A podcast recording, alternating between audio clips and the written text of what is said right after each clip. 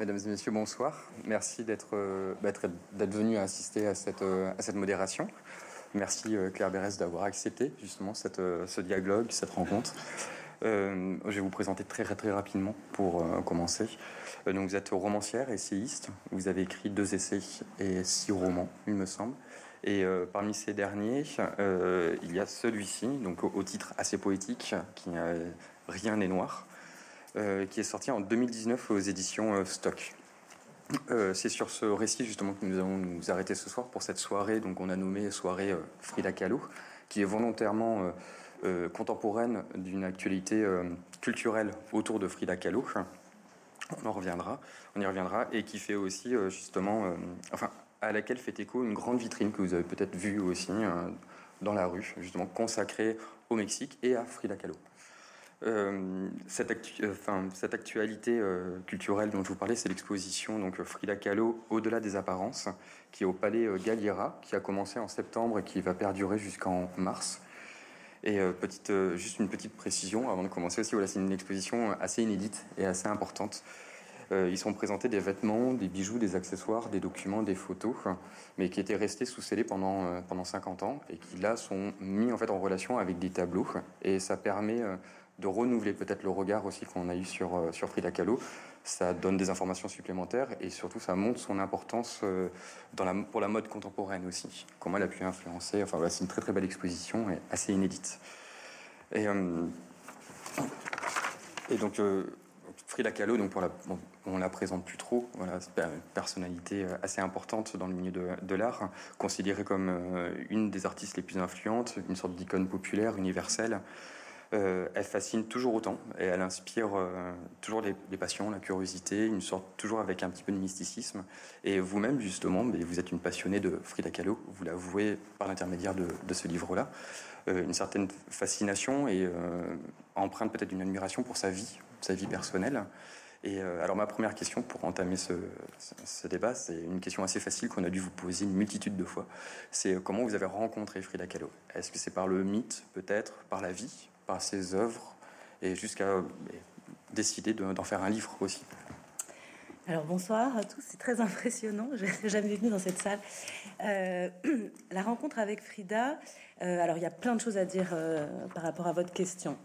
Euh, moi personnellement, je l'ai rencontrée il y a euh, vingt ans maintenant, euh, à un moment donné, parce qu'on voit bien hein, l'évolution hein, de, depuis ces deux dernières décennies, à un moment donné, elle n'était peut-être pas encore euh, l'icône euh, incontournable euh, que, que, que l'on rencontre aujourd'hui. Elle avait bien sûr déjà une aura euh, qui était palpable, mais euh, pour donner un exemple euh, peut-être parlant, euh, une image, je suis allée plusieurs fois au Mexique euh, sur euh, les quinze dernières années. À chaque fois, je me suis rendue un peu comme en pèlerinage à la Casa Azul, la maison de Frida. Et euh, la première fois que j'y suis allée, on débarquait comme ça, il n'y avait, euh, il y avait pas de trucs sur Internet, on n'achetait pas le ticket en avance, il n'y avait pas de queue, on passait un temps fou dedans. Et puis la fois d'après où j'y suis allée, euh, bon, bah, il y avait un peu plus de queue, mais on pouvait quand même rentrer comme ça. Et puis la dernière fois où je suis allée, on m'a dit quoi, vous n'avez pas pris un, un ticket euh, trois mois en avance, euh, et cetera. Là, je me suis mise à pleurer, je me suis dit mais je ne pourrais pas rentrer dans la maison. Et donc, juste, ce sont des choses qui permettent de mesurer, euh, en l'espace de quelques années, une... alors, le terme, on peut en discuter, de Frida Mania. Euh, et donc, la dernière fois où je suis venue, il y avait des cars entiers de, de touristes. Et il y avait presque cette idée d'aller toucher, euh, comme une déesse thaumaturge, d'aller toucher ce qui reste d'elle. Euh, donc, moi, quand je la rencontre il y a vingt ans, euh, elle est presque inconnue pour moi. J'en ai pas entendu parler. Euh, il n'y a pas encore eu le film, euh, qui, qui est pas mal d'ailleurs, avec Salma Hayek, qui est, qui est assez précis parce qu'il est basé notamment sur le travail de Hayden Herrera, qui est un des meilleurs euh, livres qui a été fait sur elle, donc qui est tout à fait un, un, qui est un bon film. Je suis même pas sûre que le film était déjà sorti. Et donc, moi, je rencontre euh, par l'intermédiaire d'un tableau, tout simplement par euh, l'intermédiaire d'une carte postale euh, qu'on me donne, qu'on m'offre, Euh, à un moment de ma vie très bizarre où je suis partie sur un coup de tête aux États-Unis. Euh, j'ai planté mon D E A, euh, j'ai planté mon directeur de D E A où je dois faire un D E A sur Racine, donc vraiment rien à voir avec Frida Kahlo, sur le sacrifice chez Racine. Je sais pas à vingt ans quelle était mon idée de, de, de la rigolade, mais enfin en tout cas bon, voilà, sur le sacrifice chez Racine, je plante et je pars euh, voilà, sur un coup de tête aux États-Unis. Et là-bas, quelqu'un euh, m'offre une carte postale avec un tableau de Frida. Elle est très présente aux États-Unis, il faut le savoir, dans, dans, dans l'imaginaire, et depuis longtemps, parce qu'elle y a vécu plusieurs années, dans plusieurs villes, et elle a laissé une empreinte très forte là-bas aussi. Donc, c'est pas du tout... Les Américains, voilà, se revendiquent aussi un petit peu de Frida Kahlo, comme les Mexicains, comme les Allemands, et cetera. Euh, donc, on m'offre cette, cette, cette carte postale, et il se trouve que quand je suis partie là-bas, j'ai tout quitté sur un coup de tête. Euh, il faut imaginer, en fait, il n'y a pas vraiment de téléphone portable encore, hein. Vous vous souvenez de cette période-là, euh, les mails, c'est, on, voilà, on est tous un peu sur le début. Et donc, je suis dans une très grande coupure, hein, avec ma vie que j'ai laissée à Paris. Euh, je ne sais pas bien ce que je fais là-bas, je ne connais personne, je parle à peine anglais. C'est pour vous expliquer dans quelles circonstances, tout d'un coup, je, et je, et je vais y rester deux ans, je tombe sur ce tableau et cette fille, cette peintre, ne parle qu'à moi. Et je pense qu'on l'a tous expérimenté dans notre vie avec un film, une chanson, un peintre, un photographe. Tout d'un coup, il ne nous parle qu'à nous et il permet peut-être à jamais de briser notre solitude. Des chansons qu'on a écoutées cinquante-deux mille fois, qu'on connaît par cœur, et quelque part, c'est un abri, quoi. Et donc, moi, j'ai ce, ce tableau et, euh, et tout d'un coup, je me dis, mais je, je, je comprends tout, elle fait écho à, à, à ce que je ressens. Et c'est vrai, rétrospectivement, qu'il y a une forme de violence, de la solitude, de la douleur euh, dans les tableaux de Frida. J'en avais pas conscience à l'époque, je connaissais même pas sa vie.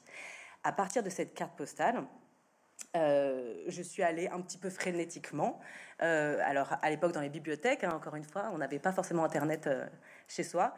Euh, je suis allée chercher d'abord ces tableaux, euh, de manière, voilà, un petit peu névrotique, parce que de tableau en tableau, euh, je renforçais cette acquaintance, cette communication que j'avais avec elle, puis euh, sa vie. Alors à l'époque, son journal euh, n'était pas publié, euh, sa correspondance, je ne crois pas non plus.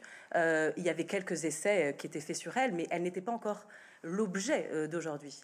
Et, euh, et littéralement, j'ai discuté avec cette femme pendant ces mois à New York, euh, où j'étais si seule, où je n'avais personne à qui parler, et je n'avais personne à qui parler dans ma langue maternelle, un peu comme Frida qui s'est retrouvée euh, aux États-Unis en parlant pas très bien l'anglais, et, euh, et elle m'a permis, euh, voilà, de, de, de dialoguer et de ne pas, euh, de ne pas devenir, de devenir folle d'une certaine manière. Donc, c'est comme une amie qu'on rencontre.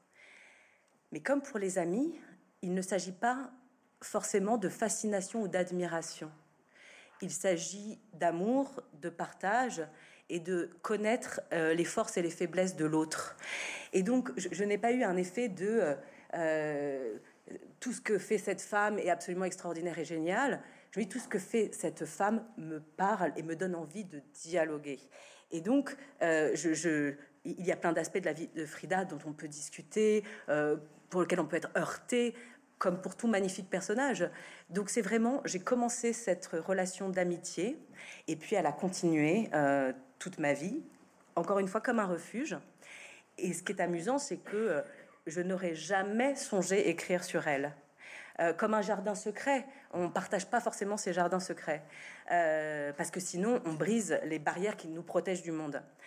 Et en fait, c'est bien plus tard, et j'avais fait un certain nombre de livres, Et euh, c'était après avoir fait un livre que j'ai coécrit avec ma sœur Anne sur euh, un personnage réel, une femme réelle, Gabrielle Buffet-Picabia. Et ce livre, il a été très mouvementé pour moi à maints égards, euh, passionnant et, et tourmenté.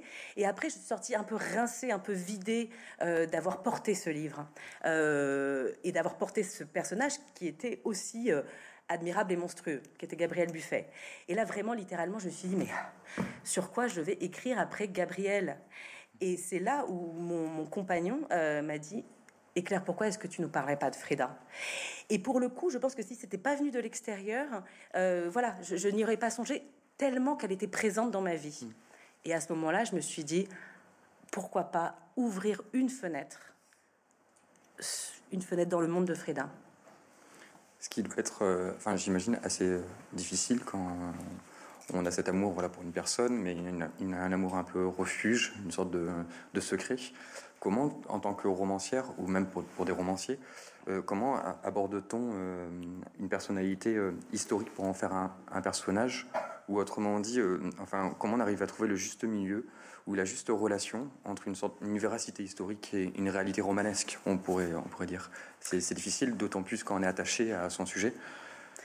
c'est une question absolument essentielle. euh, quand j'ai abordé Frida, la seule manière de lui rendre vraiment hommage et de partager ce que moi je ressentais pour elle, c'était d'être d'une liberté absolue. En revanche, il ne s'agissait absolument pas de trahir Frida euh, et de trahir les lecteurs potentiels qui avaient envie de me suivre en entrant dans mon livre. Mmh. Je connaissais bien déjà euh, l'histoire de Frida. Toutes ces années, j'étais allée au Mexique, j'avais vu un certain nombre d'expositions, j'avais lu beaucoup sur elle. Donc j'avais une connaissance, on va dire, théorique, euh, euh, biographique assez précise. Mais avant même euh, d'écrire, je me suis replongée comme pour mettre en ordre tout le puzzle chaotique de ma connaissance de Frida. J'avais pioché toutes ces années. Euh, j'avais vu ses tableaux, je les avais aimés, je les avais interrogés. Euh, j'avais lu sa correspondance, j'avais lu son journal intime, j'avais lu des biographies sur elle, j'avais vu des documentaires. Mais tout ça, je l'avais fait comme une amatrice, quelqu'un qui aime. Donc, j'avais pris tout ça, je m'en étais nourrie, je n'avais rien organisé. Et que la première chose, quand on écrit un livre, c'est un travail que l'on fait pour l'autre. Euh, il fallait que je mette un peu d'ordre dans ce bazar pour proposer un chemin. Donc je me suis d'abord replongée dans euh, tous les documents que j'avais sur Frida et j'ai fait le choix, même si certaines de ses biographies euh, étaient des piliers pour moi, de me replonger dans la matière première, à savoir vraiment la correspondance, les lettres, le journal intime, les tableaux, pour essayer d'être au plus proche de sa voix à elle. Une fois cette chose-là faite, euh, refaite, on va dire, de, d'être nourrie d'elle, euh, j'avais un projet de romancière.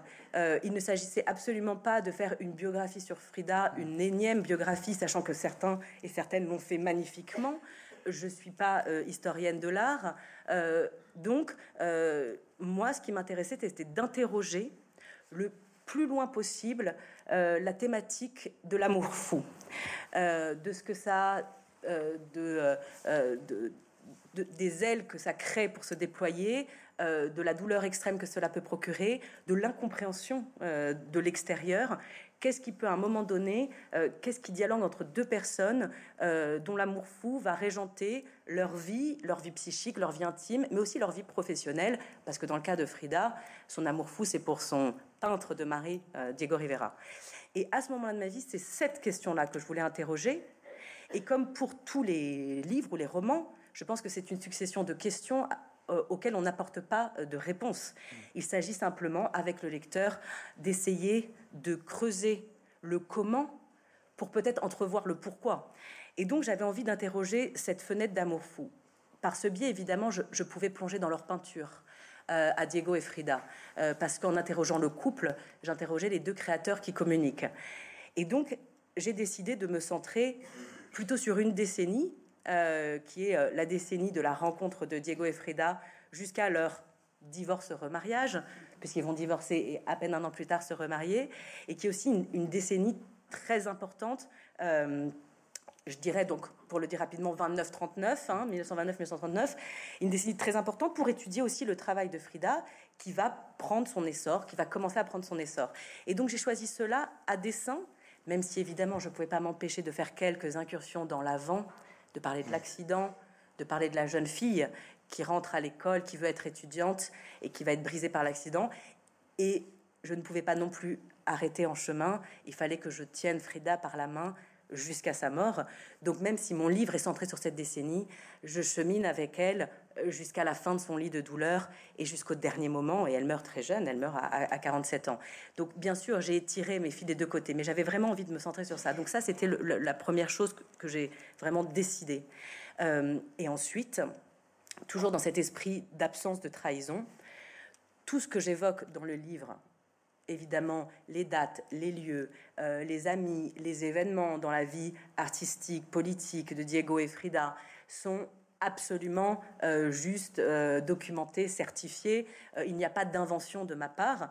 Ce qui me permet de me dire, si quelqu'un n'a jamais entendu parler de Frida Kahlo, ouvre mon livre par hasard parce qu'il tombe dessus, je ne sais pas, moi, dans le bus, eh bien... Euh, il a une première entrée dans la vie de cette femme et euh, il a un certain nombre voilà, de, de, de jalons qui se sont dessinés. Et puis peut-être il aura envie d'aller voir plus loin. Donc tout est très documenté. Ensuite, et c'est le, et c'est le fait d'être romancière et de ne pas être historienne, de ne pas être, je ne sais pas moi, de ne pas faire de sciences humaines, euh, à l'intérieur de ce cadre très très précis et minutieux, j'ai décidé d'une liberté absolue, c'est-à-dire d'être dans le corps de Frida, dans la voix de Frida, dans la bouche de Frida, euh, quand, quand, quand elle mange, quand elle embrasse, dans ses mains quand elle peint, euh, dans, dans son corps brisé quand elle porte ses robes Tehuanas, euh, au dîner euh, où elle, elle rencontre des gens, il fallait que je sois plus près, et là, il fallait que je permette à mon imagination, évidemment contaminée par ma connaissance de Frida, pour trouver sa voix à elle, et pour pouvoir... Euh, voilà, retrouver cette musique, trouver cette musique de Frida à l'intérieur d'une très grande liberté romanesque. Pour donner un exemple très précis, peut-être pour que ça parle plus, euh, il y a une scène dans mon livre où euh, Frida est dans un hôtel aux États-Unis avec son amie euh, Lucienne Bloch, et elle est en douleur amoureuse parce que Diego est extrêmement pris, qu'elle n'en peut plus d'être aux États-Unis, que le Mexique lui manque, euh, et il va y avoir tout un dialogue entre ces deux femmes euh, qui va parler de l'amour, qui va parler de leurs parents, qui va... Elles vont faire des gâteaux à ce moment-là. Et elles vont faire des gâteaux, et à un moment donné, Frida, un peu éméchée, dit « il faut qu'on en fasse quelque chose de ces gâteaux ». Elle fait des tonnes de gâteaux, on va les peindre. Et donc elle décide de peindre les gâteaux, il y en a partout. Et elle finit par tout balancer par la fenêtre. Dans une lettre euh, entre Frida euh, et Lucienne Bloch, elle parle d'un moment où elles ont fait des gâteaux ensemble à New York. Donc, je tire ce fil-là. Je suis dans une véracité euh, historique de Frida. Je sais quelles sont leurs relations. Enfin, grâce à, aux documents qui ont été laissés, Lucienne Bloch a pris énormément de photos d'elle. Qu'est-ce que les photos entre deux personnes disent euh, de, de, leur, de leur lien euh, et il y a de la correspondance, elle a témoigné, et cetera. Fort de tout ça, ensuite, à l'intérieur, je crée cette scène qui est une scène de roman, euh, puisque j'ai l'humilité de savoir que je suis romancière. Mmh. Ce qui rend effectivement les, enfin, les événements euh, un peu plus marquants à la lecture de votre livre que euh, la correspondance. Parce qu'on on sent que vous êtes euh, inspiré euh, aussi beaucoup du journal, parce qu'il y a des, euh, il y a des phrases que Frida Kahlo, alors on ne sait pas si c'était vraiment très intime, ou euh, si elle était... Euh, parce que c'est pas très clair si elle voulait les publier ou si elle voulait les montrer, c'est, enfin son journal, certaines, certaines feuilles, du coup, si elle voulait les montrer. Et en fait, vous en faites des dialogues, ce qui rend la scène assez intéressante. Justement, le, quand elle confie à son journal qu'elle a fait deux erreurs, qu'elle a eu deux erreurs ou deux traumatismes dans sa vie, c'est le tramway et Diego. Oui. Vous, vous en faites une, une dispute, mais du coup, ça rend beaucoup plus réel aussi son histoire. Oui, l'idée, c'est de prendre, euh, et tous ceux qui euh, ont, ont tenu ou tiennent des journaux intimes, on sait qu'on va consigner des choses qui se sont produites ou qui sont passées, qui nous sont restées en tête. Et évidemment... Euh, euh, ça dit beaucoup de choses quand on questionne le rapport amoureux, le rapport de l'amour fou, euh, que Frida ait pu dire à Diego Rivera « J'ai eu deux accidents abominables dans ma vie, quand le bus et le tramway sont rentrés en collision et m'ont brisé tout le corps, et te rencontrer toi, Diego, et ce second accident est de loin le pire de ma vie. » Bon, là, on est dans une réflexion sur qu'est-ce que c'est l'amour fou. Bon, euh, effectivement, c'est quelque chose qu'elle met dans son journal intime, mais évidemment, euh, l'idée ensuite est de le prendre et de le rendre plus juste. La problématique du roman, alors on peut en discuter très longuement, mais avant tout, c'est le, c'est le personnage. Euh, c'est être euh, tellement proche de lui qu'il, qu'il, qu'il vit avec nous quand on, quand, quand on écrit, et on espère qu'il continuera à vivre entre les mains euh, et dans les yeux des lecteurs, et souvent même il nous hante et il reste vivre avec nous après. Euh, bien sûr que euh, ces personnages, on va les, les créer, les modeler par un certain nombre, quand ce sont des personnes inspirées de personnes réelles évidemment, euh, voilà, de, de, de faits très précis, mais ensuite il faut que la vie coule, il faut que le sang coule en permanence, il faut que le cœur euh, puisse battre. Et, et, et donc, oui, je, je, j'ai utilisé, entre autres, le journal intime, beaucoup sa correspondance, encore une fois, dans la recherche de cette voix, de cette voix de Frida. Après, ce qui est intéressant sur le journal intime, contrairement à sa correspondance, où finalement, on en a une très grande partie de sa vie. Frida Kahlo, elle a toujours beaucoup écrit des lettres à ses amis, à sa famille, à ses amants, à ses amantes, voilà, un certain nombre de gens. Euh, des lettres, d'ailleurs, tellement excessive d'amour, où elle, euh, voilà, elle distribue euh, euh, comme des sortilèges ses baisers euh, par, par ses courriers. Euh, et en revanche, son journal intime a vraiment lieu dans une période complexe qui sont les dernières années de sa vie. Ce n'est pas un journal intime qu'elle a tenu toute sa vie, C'est une véritable œuvre, œuvre d'art. Effectivement, aujourd'hui, on peut l'acheter en facsimilé, c'est-à-dire vraiment les photos des pages. On peut l'acheter euh, dans, voilà, facilement, il est accessible. Et elle dessine sur chacune des pages, elle peint, elle fait des poèmes, elle fait des aphorismes. Euh, il faut imaginer aussi que les dernières années de sa vie, elle plane avec les médicaments à, à vingt mille. Hein. Elle est dans une douleur extrême et donc elle est dans une médicamentation euh, camisole chimique, je sais pas comment on dit, euh, extrême. Et donc, ce journal intime est d'une et d'une beauté, mais d'une tristesse, d'une émotion particulière, parce que ce sont ces dernières années, ces huit, euh, huit dernières années, où elle est quasiment littéralement tout le temps allongée. Elle peut de moins en moins peindre. Euh, un an avant sa mort, elle va être, euh, enfin un an et demi avant sa mort, elle va être amputée des orteils, puis elle va être amputée de la jambe.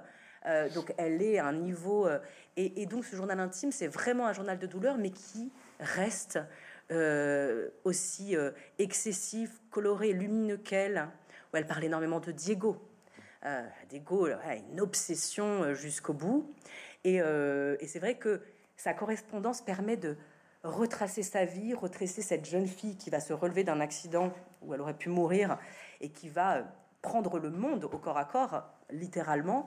Euh, et, et ce journal intime est plutôt les derniers feux euh, de, d'une, d'une guerrière, euh, d'une combattante. Et c'est vrai que, par exemple, le titre de mon roman, Rien n'est noir, vient du journal intime de, de Frida, euh, où à un moment donné, c'est assez intéressant. Il y a une page du journal où elle parle de chacune des couleurs. Et il faut, il faut dire que Frida, c'est comme si elle insufflait une âme dans chaque objet, dans le moindre caillou, dans le moindre bijou, dans le, la moindre poupée. Bien sûr, elle avait énormément d'animaux, donc tous ces animaux étaient vraiment comme des personnes pour elle, mais le moindre petit rien, elle en faisait un trésor, et puis elle les distribuait aux gens autour d'elle, comme pour leur dire « mais gardez ce morceau de moi » et on communique. Bon. Et elle avait aussi ce rapport-là aux choses, aux concepts, et donc les couleurs, pour elle, sont dotées de, d'une personnalité ou d'une atmosphère, et sur cette page qui est assez belle, elle parle du bleu, qui est pour elle la tendresse, qui est un endroit où on, on peut relâcher. Il y a une douceur. Euh, le rouge est un, est un endroit d'intensité, qui évidemment est la passion, mais une sorte de, voilà, de quelque chose de coupant, de coupant dans un sens de, de, voilà, de, de, de montagne. Et le jaune est un lieu où elle se sent mal, euh, est un lieu fantomatique, et, est un lieu de malaise. Elle est, voilà, c'est, c'est vraiment la, la, la couleur euh, de, de, de, d'une sorte de désagrégation. Et elle, elle, elle, elle essaime comme ça toutes les couleurs le long de cette page. Et à la fin, et elle dit « et le noir ». Elle dit « nada es negro », rien n'est noir, realmente nada, absolument rien.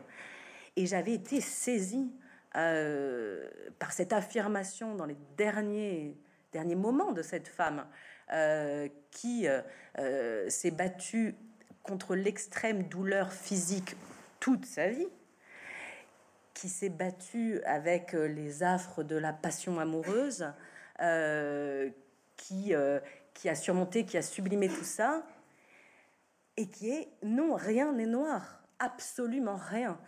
Et ça, je me suis dit, c'est, c'est cette fenêtre-là que j'ai envie d'ouvrir pour mon roman. C'est ça que j'ai envie, j'ai envie, avec les lecteurs, d'aller danser sur les tables avec elle. Voilà, on se relève, on se relève des catastrophes, on se relève des accidents. On est brisé, on se relève. Frida, elle disait, je suis pas malade, je suis brisée, mais tant que je suis en vie pour peindre, rien ne peut m'arrêter. Et c'est cette énergie-là, cette énergie vitale, euh, que j'avais envie de, de, de mettre dans le livre.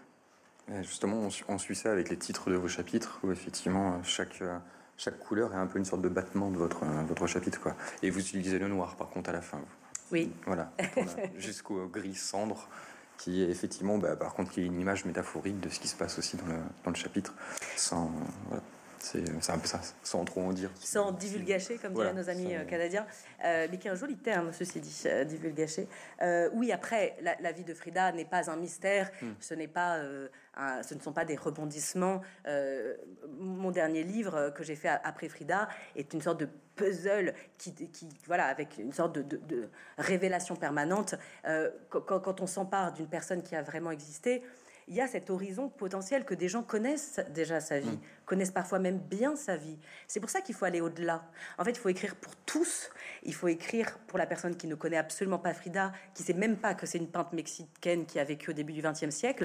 Et il faut écrire pour la personne qui a déjà chez elle euh, vingt-trois bouquins sur Frida Kahlo et qui connaît tout. Et il faut, en tout cas, c'est ce que je voulais, que chacune de ces personnes puisse y trouver un moment, son moment. Donc, euh, donc je ne sais plus du tout quelle était votre question. Ouais, juste, là, sur, sur, les, sur les différentes couleurs, voilà, qui sont oui. dans des, des chapitres. Euh, et euh, justement, enfin, voilà, vous choisissez euh, Frida Kahlo, mais à, à la lecture de votre livre, on voit aussi que Diego est très très important. Euh, vous avez des descriptions de Diego. De Diego. Euh, vous avez fait quasiment le même travail aussi, peut-être un peu moins, j'imagine, que pour Frida, mais vous êtes allé chercher ses correspondances, ses propos. Euh, parce que pareil, il y a beaucoup de choses, en fait, que...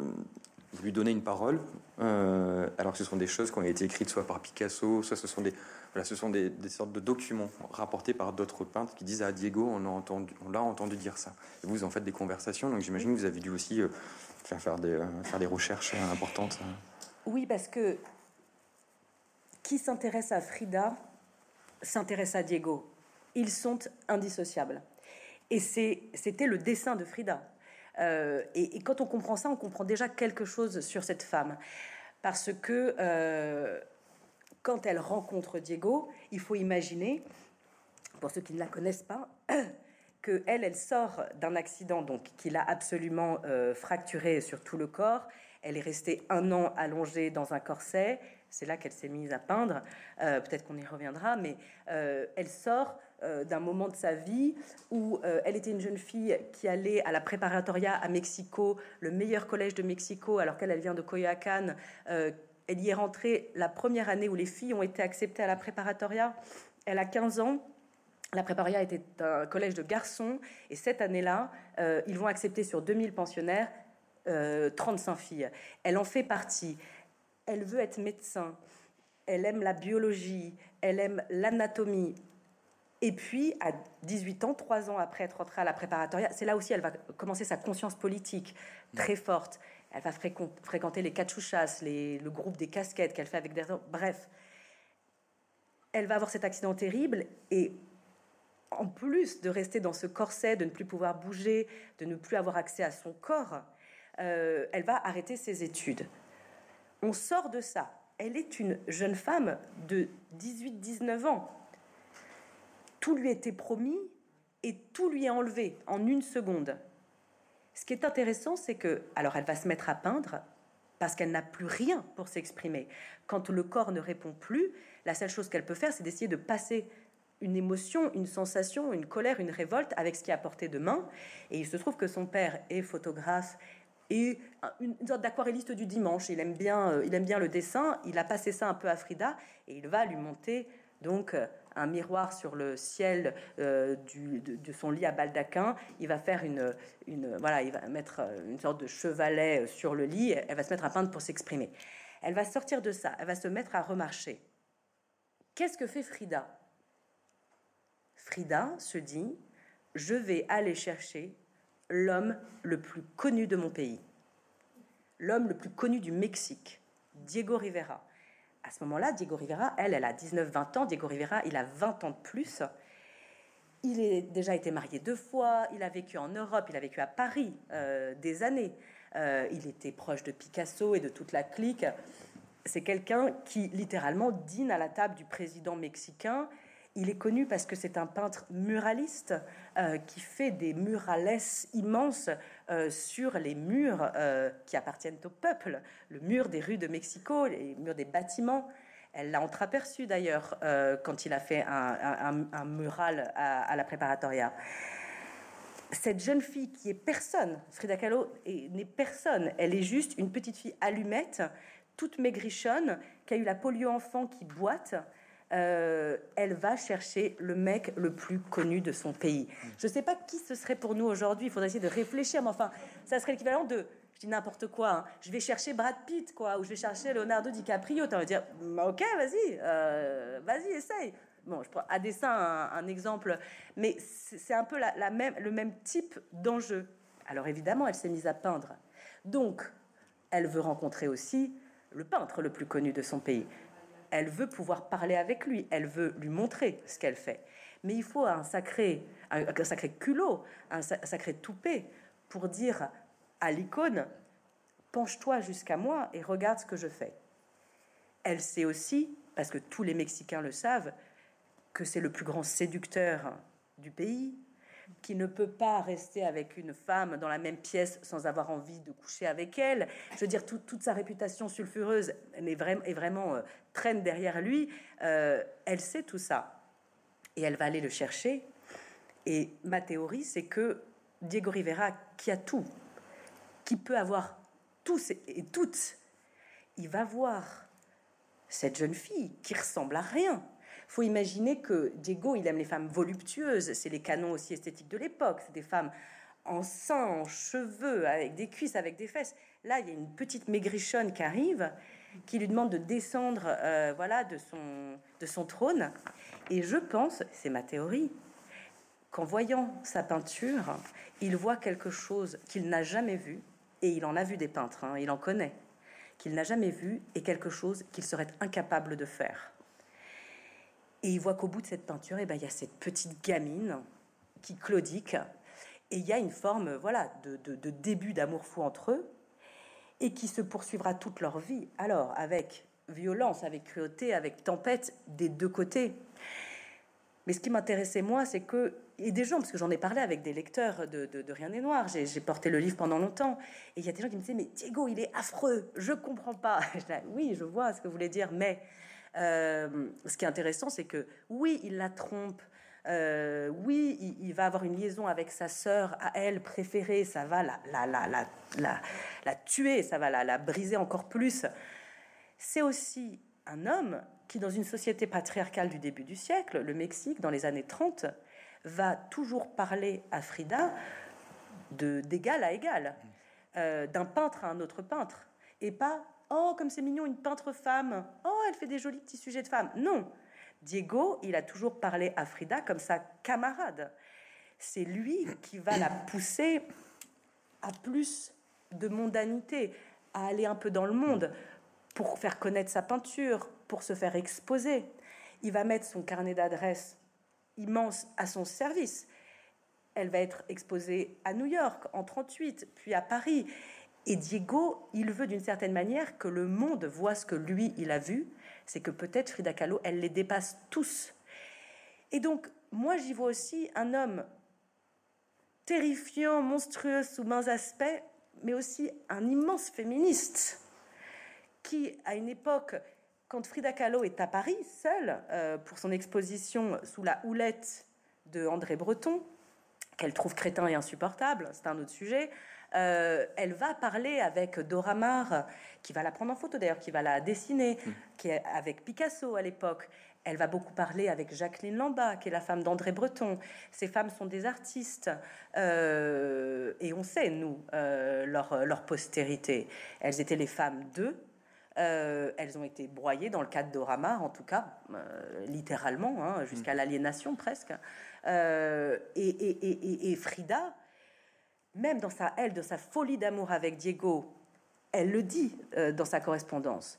Elle dit, moi, mon horizon, moi, mon ambition, c'est pas d'être une grande peintre, c'est pas d'être la grande peintre à la mode. Moi, mon métier, c'est d'aimer Diego Rivera. On est... Donc, c'est fascinant à interroger. Euh, oui, euh, Frida est une figure aujourd'hui qu'on récupère aussi dans une sorte de féministe, et c'est réel, et c'est réel, pour plein, plein de choses, et dont on peut parler. C'est aussi quelqu'un qui était capable de dire « Moi, mon métier, c'est d'aimer Diego Rivera. Euh, » Et on est tous des êtres complexes. Ça n'empêchait pas qu'elle voulait montrer sa peinture. Ça n'empêchait pas euh, qu'elle était dans une forme de séduction avec le reste du monde. Sa première exposition, à New York, elle signe Frida Rivera. Mmh. Hein? Donc, euh, quand elle est à New York, elle se fait appeler un temps Carmen Rivera. Carmen étant un de ses euh, deuxièmes prénoms, je ne sais plus si c'est le deuxième ou le troisième, parce que c'était la montée de, de l'Allemagne nazie, ouais. Et que Frida est un prénom allemand, et donc c'était un geste de sa part d'effacer, de, de, de protester contre le début du, du nazisme en s'appelant Carmen. Enfin, elle s'appelle Carmen Rivera. Et, et c'est euh, Diego, et on le voit dans la correspondance entre les deux, qui est souvent très amusante aussi, parce qu'ils se parlent, ils ont vraiment comme une secte à deux. Euh, euh, il dit à Frida, va dans le monde, sois mon grand dragon. Euh, et il appelle, alors euh, j'ai un très très mauvais espagnol, quelque chose, euh, la traduction serait la grande dissimulatrice. Il faut que le monde voit la grande dissimulatrice. Et là, on pense à, au nom de l'exposition à Paris, mmh. euh, Galliera, au-delà des apparences. Mmh. Voilà, il y, y, y a cette idée-là de il faut que le monde te voie comme moi je te vois, parce qu'il y a tellement de filtres, il y a tellement de. De, de, de... En fait, elle est elle-même comme un tableau vivant qu'elle met en scène au monde. Bon, là, on part sur un autre sujet. Vous m'avez posé la question sur Diego. Mais oui, du coup, euh, on ne peut pas s'intéresser à Frida sans s'intéresser à Diego et vice-versa. Euh, Diego s'est marié quatre fois dans sa vie, deux fois avant Frida. Frida et... et il meurt trois ans après Frida. Il arrive quand même à se remarier. Il lui reste trois ans. Il a vingt ans de plus qu'elle. Il est fatigué, mais quand même, il arrive à se marier une dernière fois. Donc, il aura quatre épouses. Mais effectivement... il y a une forme de, de dialogue entre eux. Si on est intéressé par l'amour fou, c'est passionnant, et c'est, c'est psychiatriquement passionnant. Mais si on est simplement intéressé par la peinture, hein, de se plonger dans les textes que chacun écrit sur l'autre. Mmh. Euh, quels mots ? Frida a écrit sur la peinture de Diego. Diego a écrit sur la peinture de Frida. Euh, et là, on peut faire un exercice de sémiologie. Euh, on l'évoquait tout à l'heure. Et voilà, et on pourrait euh, y passer un temps très très long. Ouais.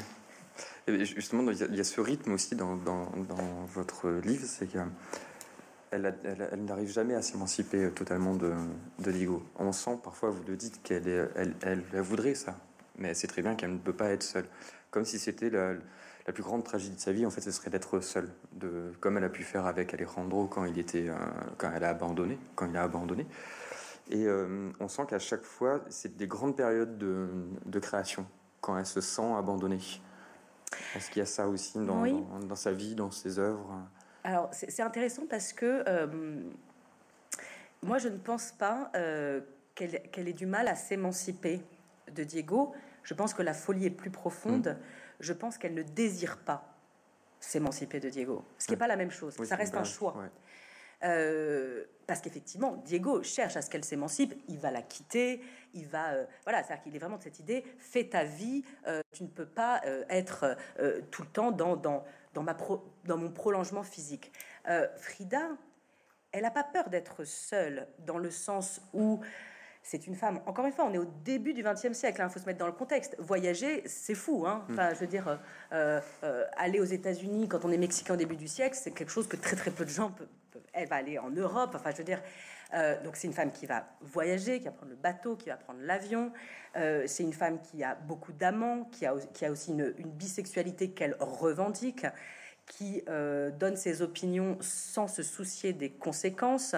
Euh, elle a une forme de euh, de force, euh, de liberté, euh, voilà, euh, rare. Euh, alors rare, elle est dans des milieux cosmopolites, artistiques, politiques, au début de, au début de, dans le Mexique des années trente. Il y a d'autres figures comme ça. Euh, mmh. Et elle n'est pas une, elle n'est pas un ovni. Mais voilà, à l'intérieur de cela, quand même, c'est une femme à qui on ne dit pas euh, ce qu'elle doit faire, où elle doit rester, ce qu'elle peut montrer, pas montrer. Elle fait une peinture très violente, qui est souvent incomprise. C'est une femme qui va représenter la violence conjugale en peinture, une femme qui vient d'être poignardée par son compagnon de, de dizaines de coups de couteau. C'est une femme qui va rempr- représenter la fausse couche en peinture, une femme qui va représenter l'avortement, euh, la césarienne, qui va représenter le suicide en peinture. Enfin, elle est, il n'y a aucun tabou. Simplement, Frida Kahlo ne désire pas vivre sans Diego Rivera. Et c'est une forme de liberté. C'est de dire, moi, c'est mon choix. La vie, elle est augmentée, elle est différente si je suis avec Diego Rivera. Donc, pour moi, c'est pas une femme qui a du mal à être seule, parce que genre, quand elle n'est pas avec Diego, quand elle voyage, elle a deux ou trois amants, enfin des, des gens qui sont souvent des amis. D'ailleurs, là, je pense à Nick Murray, par exemple, qui a mmh. été quelqu'un de très important pour elle. À Paris, elle était très proche de Duchamp. En, en amie et de sa compagne de l'époque, Marie Reynolds. Euh, elle, elle était proche de Breton, de, de Jacqueline Lamba, on l'a dit tout à l'heure. Non, c'est pas quelqu'un qui a peur d'être seul, c'est quelqu'un qui ne veut pas être sans Diego. Et là, c'est passionnant, cette thématique-là d'amour, de, de problématique d'amour fou. Et effectivement, les moments où Diego et là, lâche-moi les basques, pour le dire euh, vulgairement, où il met le holà, où il va lui demander de, de, de partir, où il va la tromper publiquement. Mmh. Diego peut être dans des situations où ils sont à dîner ensemble et euh, il, euh, il embrasse euh, les bouches à droite et à gauche devant elle. Je veux dire, il est comme ça, dans une sorte de violence très très grande. Dans les périodes où il la violente psychologiquement, il ne l'a jamais violentée physiquement, où il la violente, où il la quitte, il est vrai qu'elle a une production de peinture tout à fait particulière et qui est euh, d'une force euh, inouïe. Et là, on peut penser euh, notamment à ce tableau qui fait partie des, des, des, des grands formats de Frida, Las dos Fridas, les deux Fridas. Mmh. Euh, parce que Frida, elle a fait beaucoup de tout petits tableaux. On ne le sait pas parce qu'on les voit en reproduction, mais souvent, c'est des petits tableaux comme ça, alors que nous, on les connaît en très grand. Euh, mais Las dos Fridas, c'est un tableau très, très grand.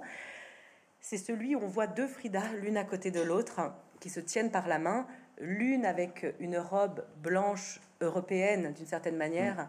et l'autre Frida habillée avec le costume des femmes de l'isthme de Terwantepec, avec les jupes, les huipiles, euh, les rebozos, les châles. Elles se tiennent par la main, et l'une qui a le cœur écorché, dont les veines partent pour irriguer l'autre. Enfin bon, euh, c'est effectivement à un moment donné où elle interroge le clivage, et j'utilise un terme psychiatrique à dessein, le clivage en elle par rapport à sa relation avec Diego. Euh, elle interroge évidemment aussi euh, le clivage de, sa, de, de son être multiple. Frida est européenne par son père, qui était allemand, qui est arrivé au Mexique à dix-huit dix-neuf ans. Elle était mexicaine par sa mère, mais sa mère, la, la famille de sa, de sa mère avait elle-même des origines, on dirait, indigènes aujourd'hui, puisque les termes sont compliqués, ils ont évolué. Euh, donc des, des, des gens du, du, du Mexique, des natifs du Mexique avant la conquête des Espagnols. Et dans sa famille, il y avait aussi euh, des Espagnols. Donc elle est ce, ce mélange-là multiple. Elle interroge ça, évidemment, Frida, sur ses tableaux, mais elle interroge aussi ce, ce, ce clivage de la Frida qui est aimée par Diego et la Frida qui n'est plus aimée par Diego. Et c'est constant. Mmh. Euh, dans sa, il y a un tableau, il y en a deux de ces tableaux où elle se représente son visage avec la tête de Diego dessinée au milieu de son front. Mmh. Euh, il y a aussi dans ces périodes, voilà, où elle est abandonnée par Diego, euh, ce tableau. Alors là, c'est après la trahison ultime de Diego, c'est quand il l'a trompée avec sa sœur Christina. Il les, elle, la, elle, elle les surprend. Euh, c'est euh, voilà, c'est une blessure pour elle. Je pense que c'est encore pire que, que son accident de, de, de bus. Euh, elle va peindre ce tableau où elle est assise comme ça dans une posture masculine, d'ailleurs, les jambes écartées. On dirait manspreading aujourd'hui avec nos termes. Euh, voilà, cette posture masculine, elle est en costume d'homme, et c'est probablement un costume de Diego Rivera, euh, parce que Frida peignait des habits qu'elle possédait réellement. Mm. Tous les tableaux, on la voit avec des habits, des habits très précis qui existent et qu'on voit dans l'exposition ouais. de Galliera. On peut voir tous les habits. Probablement, c'est un costume de Diego Rivera parce qu'il est trop grand pour elle. Et elle vient de se couper les cheveux, cette chevelure si symbolique. On voit tous ces tableaux. La, la, la chevelure bijou, la chevelure mausolée, avec les rubans, avec les fleurs, avec les papillons, avec les bijoux. Elle vient de se couper tous les cheveux qui sont partout sur le sol. Et elle regarde le spectateur du tableau et elle l'interroge. Il faut savoir, et on le voit dans la correspondance, que ce que Diego adorait chez Frida, c'était sa chevelure. Et donc ce, ce tableau-là, cette violence, elle a encore les ciseaux à la main. Oui, ce sont des moments...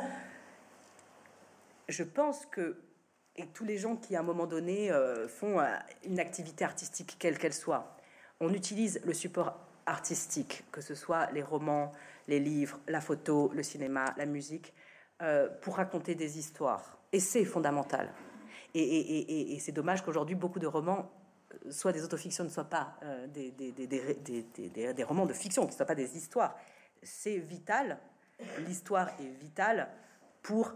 approcher le, la réalité par l'effet de réel. C'est un autre sujet qu'on ne développera pas ce soir. Mais en même temps, on est obligé de mettre sur ce support euh, ce qui nous fait nous, ce qui nous habite, ce qui nous traverse, et on le communique à un autre.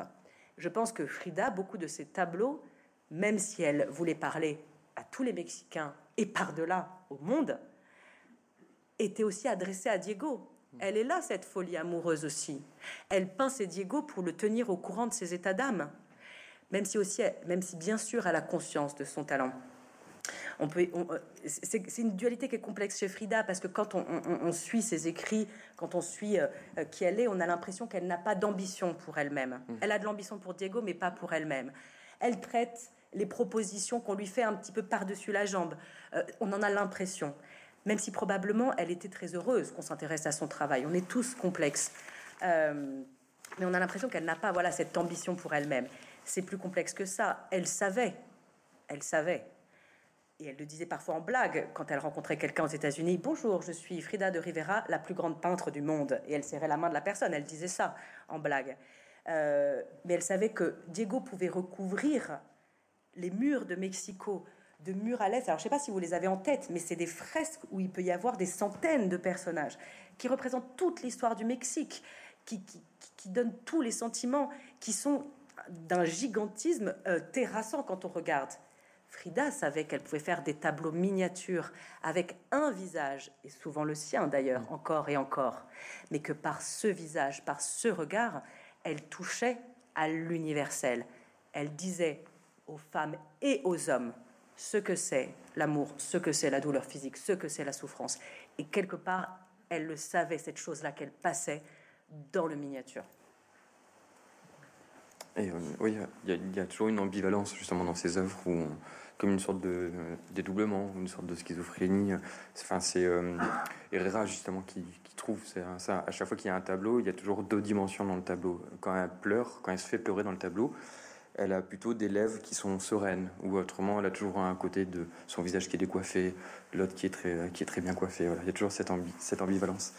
Et, euh, mais justement, pour rebondir sur ce que vous disiez, euh, à un moment, justement, c'est dans son journal aussi, et euh, vous le citez à l'intérieur, il y a un moment où elle sait que ça devient un travail, la peinture. Là où justement elle rigolait au début en disant « je suis la meilleure peintre du, du monde », mais elle savait très bien qu'elle était quand même dans l'ombre du grand maître Diego, que tout le monde voulait inviter.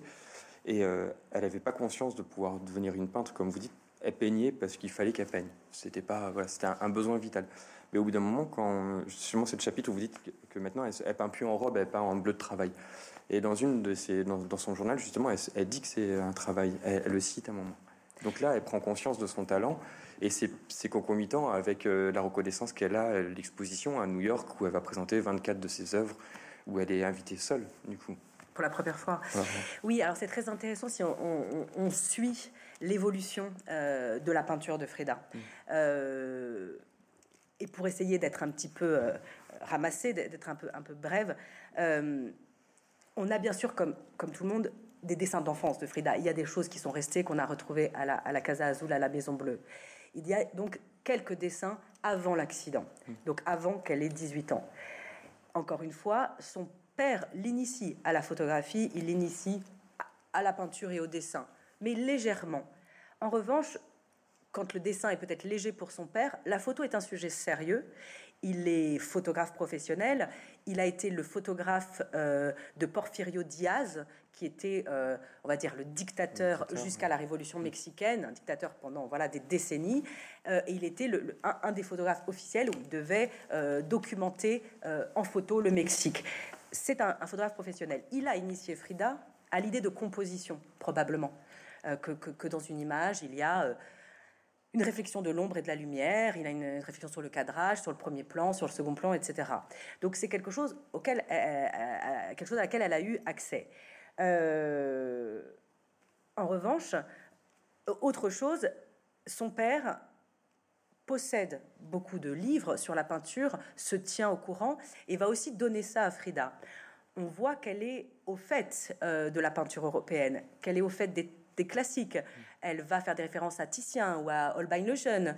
Euh, elle va beaucoup s'intéresser euh, dans les années trente euh, à tout le groupe, alors c'est la nouvelle objectivité, ouais. euh, Neue Sachlichkeit, je, je sais, mon allemand n'est pas très bon, euh, qui sont euh, autodix, grosses. Ouais.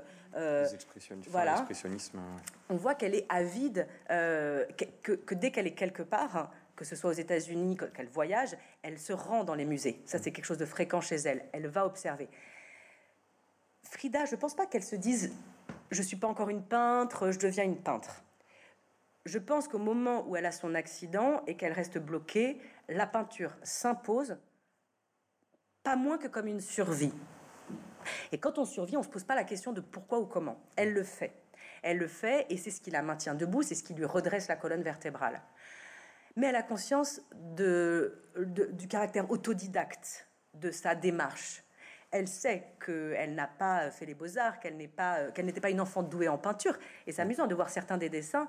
Euh, vous ne reconnaîtriez pas euh, que c'est Frida Kahlo de cette époque-là. Ils sont très, très différents de ce qu'on va voir après. C'est parfois des choses griffonnées comme ça, où elle fixe des instants.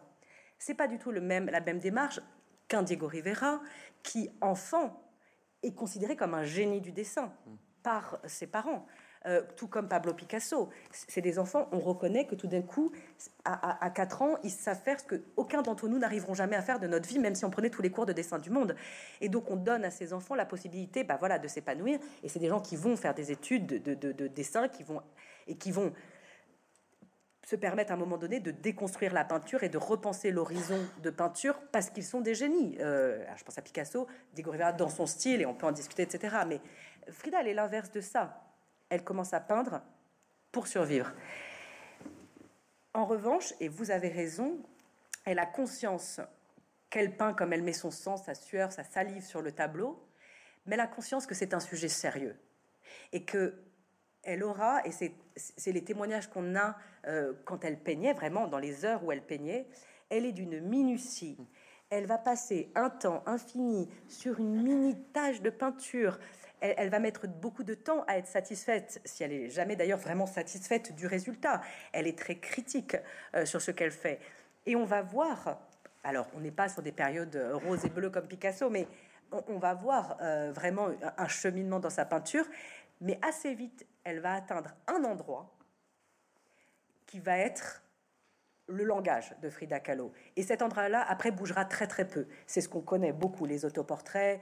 Euh, ça, ça va être, voilà, euh, la colonne brisée, que vous devez connaître peut-être aussi. On voit, on la voit euh, nue, avec un corset, euh, les seins euh, nus, avec euh, le, euh, le, le, le torse ouvert sur une colonne vertébrale brisée, représentée par une colonne antique, les cheveux détachés.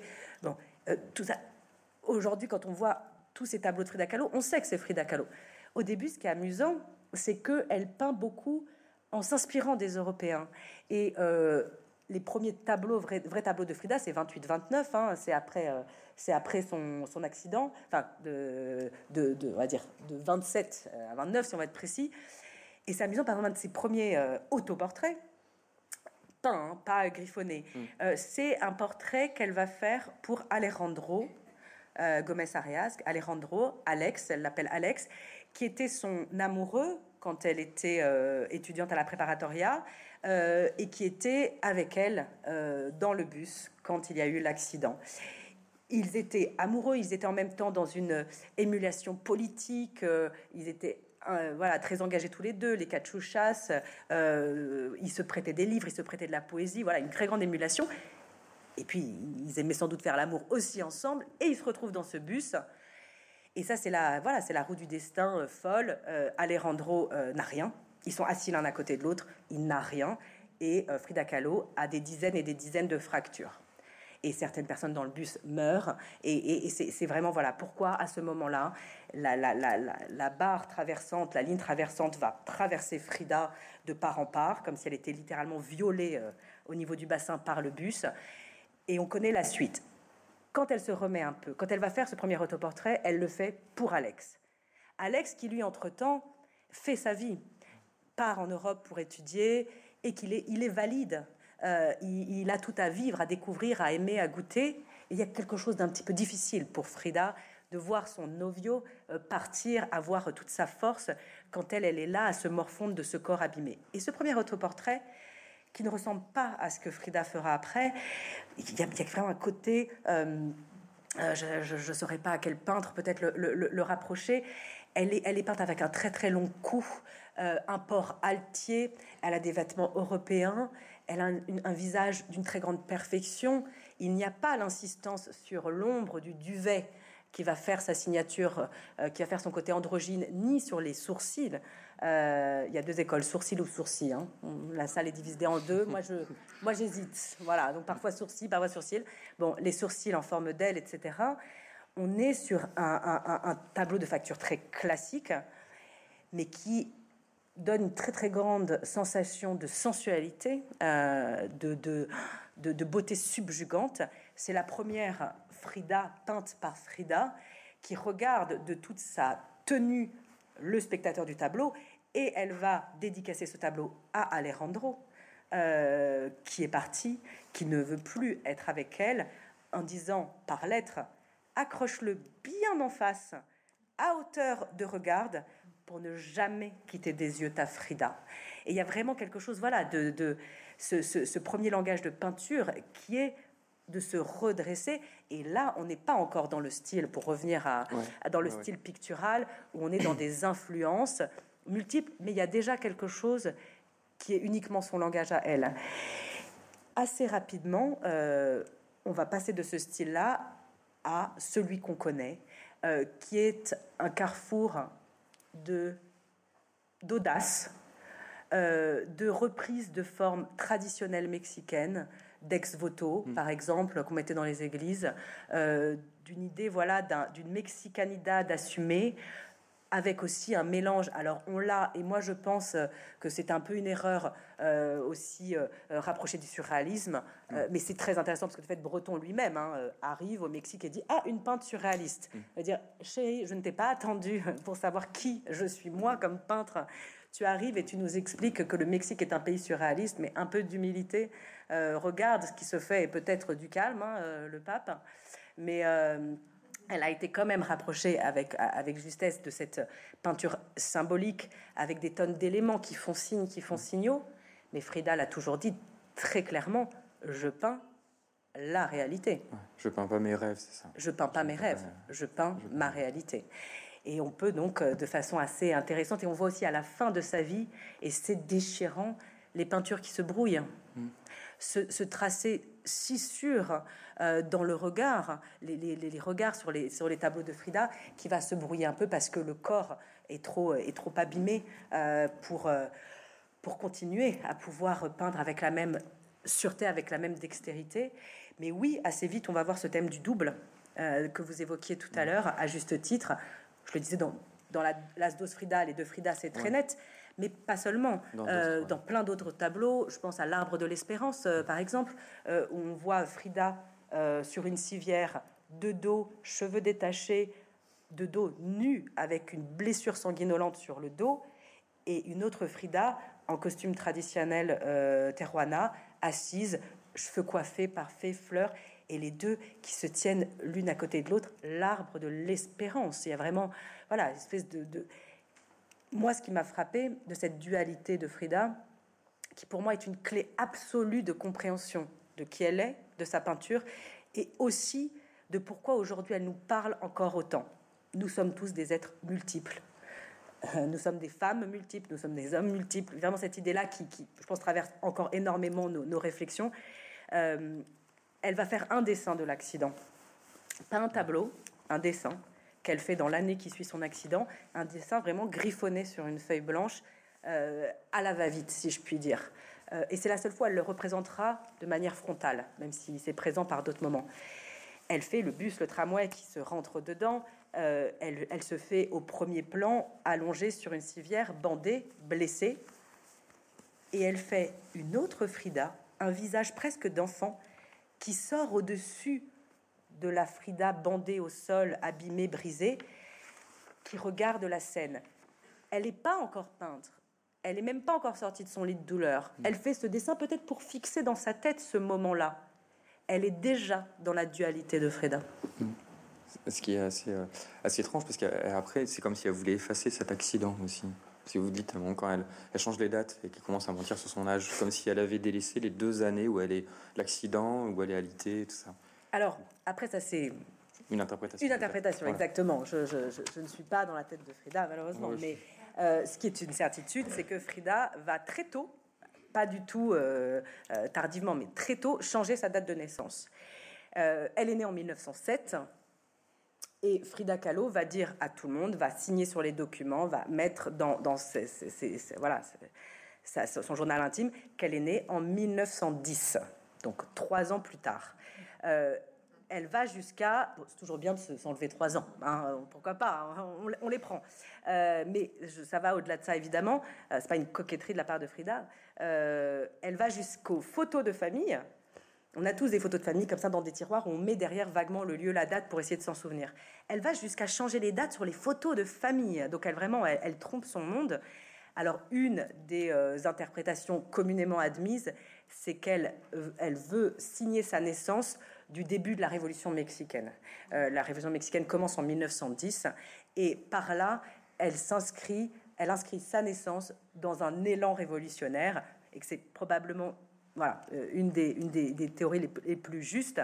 Euh, mais du coup, une de mes interprétations aussi, c'est que en décalant les dates, il y a l'idée peut-être aussi de l'effacement de trois ans euh, qui correspond peu ou prou euh, deux ans et demi à ce moment d'anéantissement qui certes va la voir naître en tant que peintre, en tant que combattante, Euh, en tant qu'aussi euh, esprit engagé politiquement, même si c'est encore un autre sujet compliqué chez Frida, euh, mais il y a cette idée de le temps, c'est moi qui en suis la maîtresse. Je décide et nous décidons ce qu'est le temps, ce qu'est l'histoire de notre vie, à quel moment on est, du verbe naître, à quel, quel, à quel moment est notre naissance, et il y a plusieurs naissances dans une vie, et à quel moment peut-être on meurt aussi. Et c'est une autre interprétation. Mais donc, il y a vraiment cette idée, cette petite fille qui avait eu la polio, qui a, qu'on moquait à l'école, qui avait du mal à, à, à se déplacer, cette jeune femme pleine de vie, broyée par la machine, et l'idée de « oui, mais moi, je vais jusqu'à maîtriser le temps, et je décide ». Et ça dit, je pense, euh, voilà, quelque chose de, de, du caractère de Frida. Euh... Je pense qu'il y a, il y a beaucoup de choses à aborder justement sur Frida Kahlo, et d'autant plus dans votre, dans, dans votre livre où en filigrane à chaque fois il y a toujours des petites indications supplémentaires, aussi bien comme vous dites sur sa vie politique, son engagement, euh, mais sur plein plein d'autres choses, sur André Breton justement on n'en a pas parlé, mais effectivement la, alors non pas la haine mais en tout cas enfin, la surprise de voir ce petit homme, le pape comme vous dites, là, le ça. Pape du surréalisme. Donc, je pense qu'effectivement il y a beaucoup beaucoup de choses à dire et, il s'est proclamé et, pape, hein, c'est lui ouais, qui a décidé hein. ouais, le, le grand chef de file. Généralement le haut. Pape est élu par euh, ouais, gens, ouais. mais lui non. Mais du coup, ouais, j'invite beaucoup de personnes à lire, ce, à lire ce livre justement pour découvrir une facette de Frida Kahlo et pas que. Et ben, merci beaucoup. Ben, merci cas. beaucoup. Merci.